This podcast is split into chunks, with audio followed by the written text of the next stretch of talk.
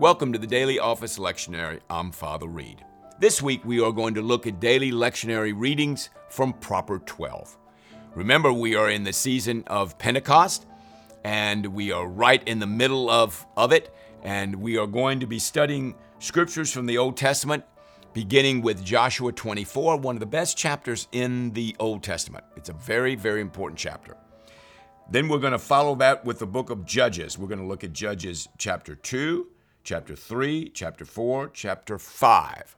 Now, what's happening in Judges is we are going to have the division of the land that Joshua took over, that God promised the people of Israel, and it's going to be divided by the 12 tribes of Israel. Remember the 12 sons? Okay? Abraham, Isaac, and Jacob. Jacob's 12 sons. And they're going to divide the land and rule. That's very important. All right. And again, Judges is a history book, much like Joshua. Then we will finish the book of Romans in chapter 16. We have one more chapter to go. We were working on 15 last week. And we are going to start in the book of Acts, and it's going to run for many, many weeks. The book of Acts. So I believe Acts has 28 chapters. Yes, it does. So we're going to be in Acts for a long time, and I hope that you will enjoy the book of Acts particularly if you have never read it before and stay with us on it. We're going to be going through the book of Acts together. Then finally, we'll finish with the death of Jesus, the crucifixion of Jesus, the burial of Jesus, and the resurrection of Jesus as we finish in Matthew 27 and 28. So in our gospel reading, we're working all the way through the book of Matthew. Well, let's jump right in. Now, remember, I made mention last week of geography and maps at the back of your Bible. And depending on what kind of Bible you have and how elaborate it is, many of them have just wonderful maps so that you can see where all of these places are, particularly if it, these are names that you're not familiar with. Chapter 24, verse 1. Joshua assembled all the tribes of Israel at Shechem. So you look up Shechem and see where that is on your map. He summoned the elders, the leaders, the judges, and officials of Israel, and they presented themselves before God. So this is kind of like his last will and testament. He is speaking to them. So chapter 24 is a fantastic summation of what Joshua went through. And Joshua is just a tremendous character. Now, remember in one of the previous uh, lectures, I said that Joshua means in Hebrew, Yahweh is salvation, and that's actually Jesus' name. Yeshua. Yeshua. Okay? And so it's a very, very important name. Joshua said to the people, This is what the Lord, the God of Israel, says, verse 2 Long ago, your fathers, and now he starts from the very beginning, starting with Abraham. And I took your father in verse 3. I gave him Isaac, and to Isaac I gave Jacob in verse 4. And then I sent eh, Moses and Aaron. So, what he's doing for us, which is wonderful, he's given us the history of Israel. He's given us a history up until his time, okay? Verse 11 Then you crossed the Jordan and came to Jericho. Remember Jericho? And the citizens of Jericho fought against you. And th- th- these different groups and tribes that are present in Israel we have the Amorites, the Perizzites, we have the Canaanites, we have the Hittites, the Girgashites, the Hivites, the Jebusites. The Jebusites were around Jerusalem but I gave them into your hands. I took care of them. Remember, I said the Lord was going to fight for you. The Lord's going to fight for you. I'm going to give them into your hands. Now, if you looked at it objectively and historically and from a military position, it would look like the people of Israel had a better army than the um, groups that they conquered. But that would not be true from an Old Testament perspective. What is true from the Old Testament perspective is that God Almighty, the creator of the universe, had a significant hand in destroying the enemies of Israel. So he concludes by, he says, I gave you the land, verse 13, of which you did not toil, in cities which you did not build. I, you live in them and eat their vineyards and olive groves that you do not plant. This is one of my favorite verses. Verse 14. Now, what are you going to do? Fear the Lord. Where have you heard that before? You've heard that for, for a while. Fear the Lord. Serve him with all faithfulness. Where have you heard that before? Then he says in 15, Now, if serving the Lord seems undesirable to you, then choose yourselves this day whom you will serve, whether the gods of your forefathers served beyond the river or the gods of the Amorites, in whose land you are ser- living. But as for me and my household, we will serve the Lord. What are you going to do? Here's what God has done. Let me give you a litany of what He has done. I've looked at all this information. We are going to serve the Lord. What are you going to do? And then the people reply. And he says in verse 19, He's a holy God. And so in verse 25, I want you to read this. I'm not going to read the whole thing to you, so I want you to read this carefully. On that day, Joshua made a covenant, and here at Shechem, he drew up their decrees and laws. And then he says about a stone in verse 27 this will be a stone, will be, this stone will be a witness against us. It has heard all the words of the Lord has said to us. It will be a witness against you if you are untrue to your God. So you are true to God, you're untrue. Here's what's going to happen if you're untrue. Here's gonna, what's going to happen if you fear the Lord, if you trust the Lord, if you are true to them. And so he sends the people away and he passes away.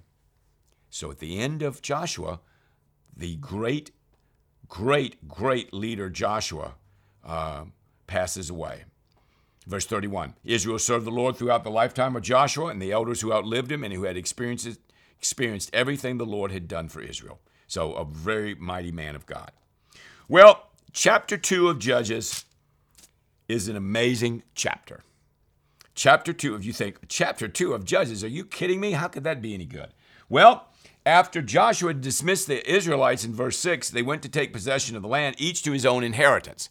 So, tribe of Benjamin, tribe of Asher, tribe of Judah, etc.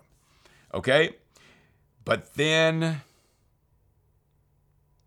the whole generation had been gathered to their fathers. Another generation grew up, verse 10, who did not know the Lord and did not know what he had done for Israel. So this great generation passed away. The new generation comes on. They did know the Lord, and the Israelites did what is evil in the sight of the Lord, and they served the Baals. How often does that happen in human history? That you have a very godly group of people, and then slowly but surely it just ebbs away and falls away. And then you have a generation that doesn't know the Lord at all, and then they sin against the Lord, and they provokes the Lord to anger, verse 12 and 13, because they forsook him and served Baal and the Ashtoreths. So when Israel went out to fight, remember I talked about that last week in verse 15, he says, the hand of the Lord was against them to defeat them. So instead of God being for them and helping them in their battles, he was actually working against them. And they had no chance. So it says at the end of, the Bible says at the end of 15, they were in great distress. They were totally had no chance. When the God of Abraham, Isaac, and Jacob, when the first person of the Holy Trinity is working against you, you have no future. You have no hope. And that came about because of their profound disobedience against the Lord in their worship and in their actions. They had no knowledge of God. Now, the Lord was good because if he had not done anything, they would have been totally wiped out, and that would have been the end no Messiah, nothing. But he, obviously, he can't have that happen. So, what he does is he raises up judges, verse 16, who saves them out of the house of the raiders. So, verse 18, whenever the Lord raised up a judge, he allowed the judge to live. The Lord had compassion on them as they groaned under those who oppressed and afflicted them. But when the judge died, the people returned to their ways more corrupt than those of their fathers. They didn't learn anything. Isn't that amazing? Following other gods and serving and worshiping them. They refuse to give up their evil practices and stubborn ways. Is that, is that anything changed? Anything changed for today? Hmm. The Lord raises up leaders. The Lord raises up preachers and teachers. The Lord raises up pastors. The Lord raises up people that are sharing the word of the Lord. The people do not listen. The people do not obey the Lord. The people do not take those words, and they suffer significant and serious consequences.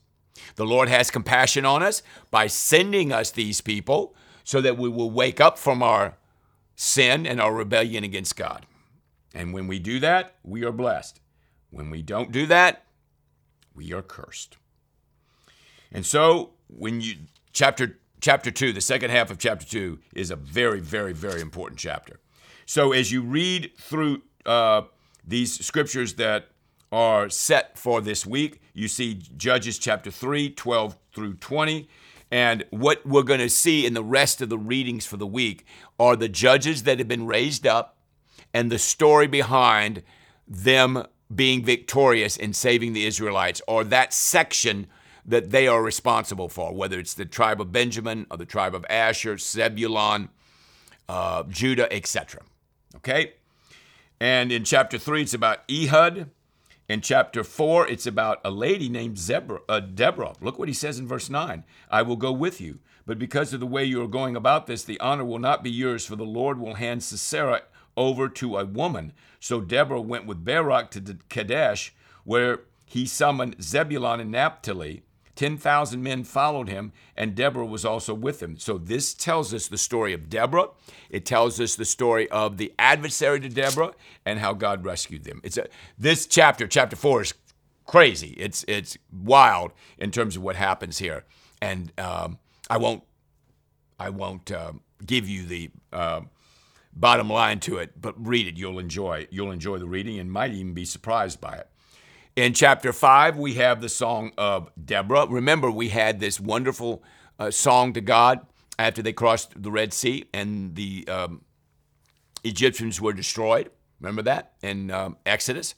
Uh, and we have a joyful celebration uh, of God doing great things. When the princes in Israel take the lead, when the people willingly offer themselves, praise the Lord.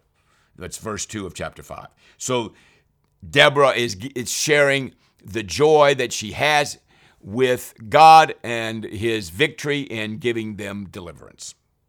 Great response to God's working. In the second half of that chapter, of chapter 5, uh, she recounts as we saw Joshua do in chapter 24 of Joshua, all the great things that God had done and how he had done this and how he had done that. And so she recounts the event. So I think you're going to enjoy chapter 4 and chapter 5 very, very much. Look at the last verse before the uh, at the end. Then the land had peace for 40 years. So, the people rebelled against God.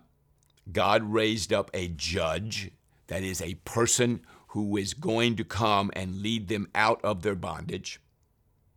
And as long as the Lord was blessing that judge, and as long as the people obeyed the Lord through that judge, the people prospered, the judge prospered, the land prospered. When the judge passed away, or the judge was no longer in service, the people returned to their sinful ways and they suffered. They cried out for help and God helped him and raised up another judge. You're going to see that throughout the book of Judges. It's quite fascinating. Romans chapter 16. Back to Romans. As I said, a magisterial, extraordinary book, the book of Romans. If you have not read it before, I'm glad you're joining us for this reading. This is why this is so important. And so he has personal greetings. You can see that in your Bible in verses 1 through 16 greet those, greet those, greet those, greet this church, greet, etc. So a beautiful way of Paul being very grateful for all the people that have supported him and all the ways that God has ministered through him and the churches that have been raised up and the people that have been raised up. Um, Paul is grateful. The second half of chapter 16 is um, scriptures that people don't know very well, but I found them to be very, very good. Verse 17 I urge you, brothers, to watch out for those who cause divisions and put obstacles in your way that are contrary to the teachings you have learned. We are certainly experiencing that in our world today, in our Christian world today. People having contrary teachings, and Paul actually speaks out very strongly about that. Keep away from them. For such people are not serving our Lord Christ, but their own appetites. By smooth talk and flattery, they deceive the minds of naive people. Verse 18. Okay? And then he says in verse 20, the God of peace will soon crush Satan under your feet. Verse 25, kind of a doxology. Now, to him who is able to establish you by my gospel, that's where you want to be established in your life, by the gospel of Christ, and proclamation of Jesus, according to the revelation of the mystery hidden for long ages past, but now revealed and made known through the prophetic writings by the command of the eternal God. I'm now making this known to you, and the way I'm making it known to you is by revelation. Without revelation, nobody knows anything. You can read words on the page, but you don't know what they mean. So that all nations might believe and obey him. So we have belief and obedience. It's not enough to believe. Got to do the second part, obey. And you can't obey without belief, obviously. To the only wise God be glory forever through Jesus Christ. There's the doxology. Amen. So that's how he concludes this great book, 16. But um, we see in the second half of 16 some really good theological ideas and truths. And I hope and pray that you'll enjoy that and read that very carefully. The book of Acts comes uh, before the book of Romans and after the book of John and is the Acts of the Apostles, as I said earlier, over 28 chapters. 28 chapters. And we're going to start with Paul in the ninth chapter, but there's some things that happen in the early chapters, but mostly with Peter, that we take in the earlier chapters, and we pick up Paul in the ninth chapter, and Paul then goes all the way through chapter 28. So in chapter uh, 1 1 to 14, we have Luke writing this, much like he wrote the Gospel of Luke. And we have Jesus speaking and says to them, Do not leave Jerusalem, but wait for the gift my Father promised, which you heard me speak about. And you're going to have the baptism of the Holy Spirit. He says, it's not, uh, he says, Lord, when is this going to happen? When are you going to restore Israel? It's not for you to know the dates or the times the Father has set by his own authority, verse 8, but you're going to receive power when the Holy Spirit comes upon you. And you're going to be my witnesses in Jerusalem, Judea, Samaria, and the ends of the earth. Okay, so this is not about everybody getting saved and going and doing what they want to do. This is about people saying yes to Christ and then being empowered by the Holy Spirit to be his witnesses. And then Jesus ascends into heaven. Matthias is chosen to replace Judas. Remember, Judas hung himself after he turned Jesus in. And so they chose lots, and Matthias uh, was chosen. Actually, the first church I went to out of seminary uh, in the early 90s was St. Matthias. St. Matthias. So I know what St. Matthias is. He was, he took Judas's place. Well, in chapter 2, we have the very famous coming of the Holy Spirit on the day of Pentecost. Now, you know what Pentecost is because I've made lots of references to the day of Pentecost. The Holy Spirit comes down, the waiting in the upper room, just as Jesus told them to do, and tremendous things happened. Tremendous transformation. Peter addresses the crowd, as you'll see. You have the scripture reading from Acts 2 22, 1 to 21, where he addresses the crowd. He gives them some scriptures for the Old Testament to show them what has happened. And then 2 22 to 36, they ask, What should we do? in response to this extraordinary uh, sermon that Peter gives them and has many Old Testament texts that he shares with them to tie in what God is doing at that day of Pentecost with what he said in the past. He says, Repent and be baptized, verse 38, every one of you every one of you in the name of Christ. So, what Peter's going to do in this brilliant sermon is he's going to share who Jesus is and what God is doing. He's going to talk about his resurrection. He's going to quote some Old Testament scriptures. He's going to say in verse 32, for example, that God has raised him God has raised Jesus to life. We are witnesses of this fact. He's exalted to the right hand of God. He has received from the Father the promised Holy Spirit. He's poured out on what you now see and hear. So, this is the first great sermon uh, of the early church after Jesus' resurrection. So, in Acts chapter 1, he, is, he speaks. Remember, he's here only 40 days. He ascends into heaven. They wait for the gift of the Father. The gift of the Father, the Holy Spirit comes down upon them. They're now empowered and they're now going to be witnesses. Matthew chapter 27, where we left Jesus uh, in, uh, we left Jesus in 27 23. We have a situation in 27 23 where Jesus appears before Pilate. Jesus appears before Pilate and uh, the people say, We want to kill him. We are supporting the crucifixion of Christ. And so he hands them over, and the soldiers mock him. They take him to Gol- Golgotha, and as you'll see in your Bible in verses 32 to 44, we see the death of Jesus, the crucifixion of Christ. They crucified him. They divided up his clothes, verse 35. They cast lots. They placed a placard. This is Jesus, the King of the Jews. Two robbers were crucified, one on the right, one on the left. He was mocked, he was jeered. Horrible situation. The robbers heaped insults on him. From the ninth sixth hour to the ninth hour, darkness came over the land in verse 45. Jesus cries out in a loud voice in verse 50 and he dies.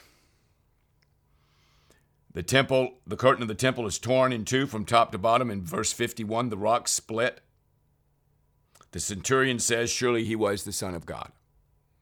Many were, women were there watching at a distance. His own mother was there. In verse 57, we are now going to bury Jesus. A rich man from Arimathea named Joseph, Joseph of Arimathea, who had been a disciple of Jesus, went to Pilate himself. He asked him for the body, and Pilate said yes. He took the body, wrapped it in a clean linen cloth, placed it in a new tomb. New tomb. He rolled a big stone in front of the entrance to the tomb and went away. Now, if he had not done that, they'd have just thrown him in there with everybody else. So God moved upon Joseph of Arimathea and even Pilate so that Jesus' body could be properly taken care of. And he was put in a new tomb. Now, here's an interesting thing they placed a guard at the tomb. Mark and Luke and John don't tell us this. Sir, we remember that while he was still alive, the deceiver said, After three days I will rise again. Oh, so they heard him say that.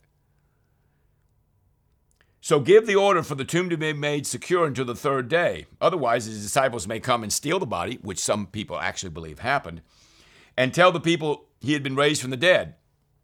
So Pilate said, Take a guard, go make the tomb as secure as you know how. Now, you've got the Roman army in about 30 AD. There's no possible way anyone was going to be able to break through this Roman guard. No, no way at all. None. So they made the tomb secure by putting a seal on the stone and posting the guard. Now, this was serious business. If something happened in a negative way and somebody got in there, everybody would be executed. So there's a seal, there's a guard, he's in a tomb, the disciples are scared to death, they're in their homes, nobody's coming for Jesus. He's dead. Chapter 28 we have the resurrection of Christ. As you read through this extraordinary miracle, it's never happened before or since, folks. No one's ever risen from the dead and then did not die. Okay? Only Jesus. Resurrected from the dead.